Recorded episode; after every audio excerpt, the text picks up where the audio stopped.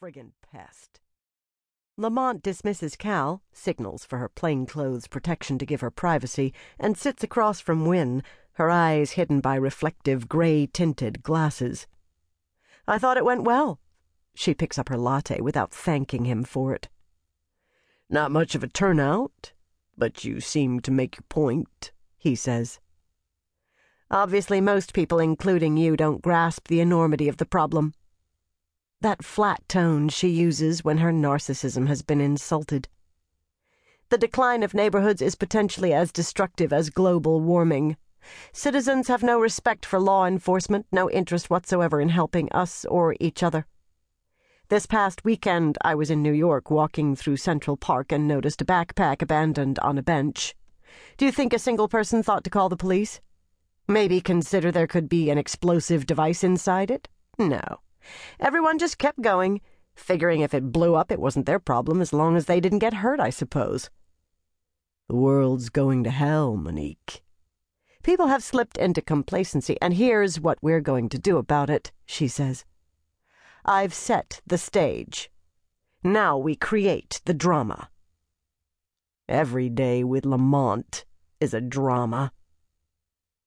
She toys with her latte, looks around to see who's looking at her. How do we get attention? How do we take people who are jaded, desensitized, and make them care about crime? Care so much they decide to get involved at a grassroots level. Can't be gangs, drugs, carjackings, robberies, burglaries. Why? Because people want a crime problem that's, let's be honest, front page news, but happens to others, not to them. I wasn't aware people actually want a crime problem. He notices a skinny young woman with kinky red hair loitering near a Japanese maple not far from them, dressed like Raggedy Ann, right down to her striped stockings and clunky shoes. Saw her the other week in downtown Cambridge loitering around the courthouse, probably waiting to go before a judge, probably some petty crime like shoplifting. An unsolved sexual homicide, Lamont is saying. April 4th, 1962, Watertown. I see. Not a cold case this time, but a frozen one, he says, keeping his eye on Raggedy Ann. I'm surprised you even know where Watertown is. In Middlesex County, her jurisdiction, along with some sixty other modest municipalities she doesn't give a damn about. Four square miles, population 35,000, very diverse ethnic base, she says. The perfect crime that just so happens to have been committed in the perfect microcosm for my initiative. The chief will partner you up with his lead detective. You know, the one who drives that monstrous crime scene truck. Oh, what is it they call her?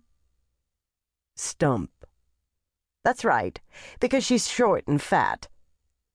She has a prosthesis. A below the knee amputation, he says.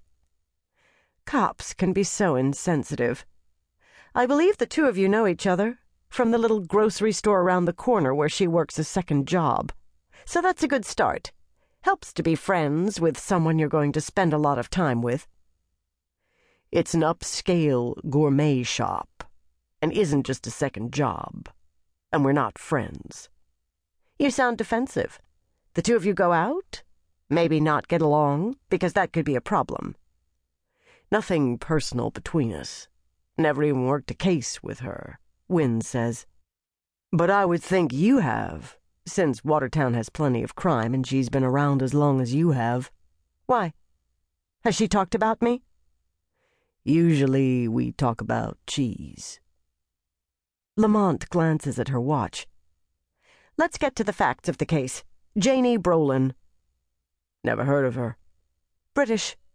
She was blind, decided to spend a year in the States, chose Watertown most likely because of Perkins, probably the most famous school for the blind in the world where Helen Keller went.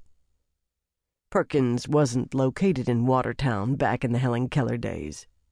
It was in Boston. And why would you know trivia like that? Because I'm a trivial person. And obviously you've been planning.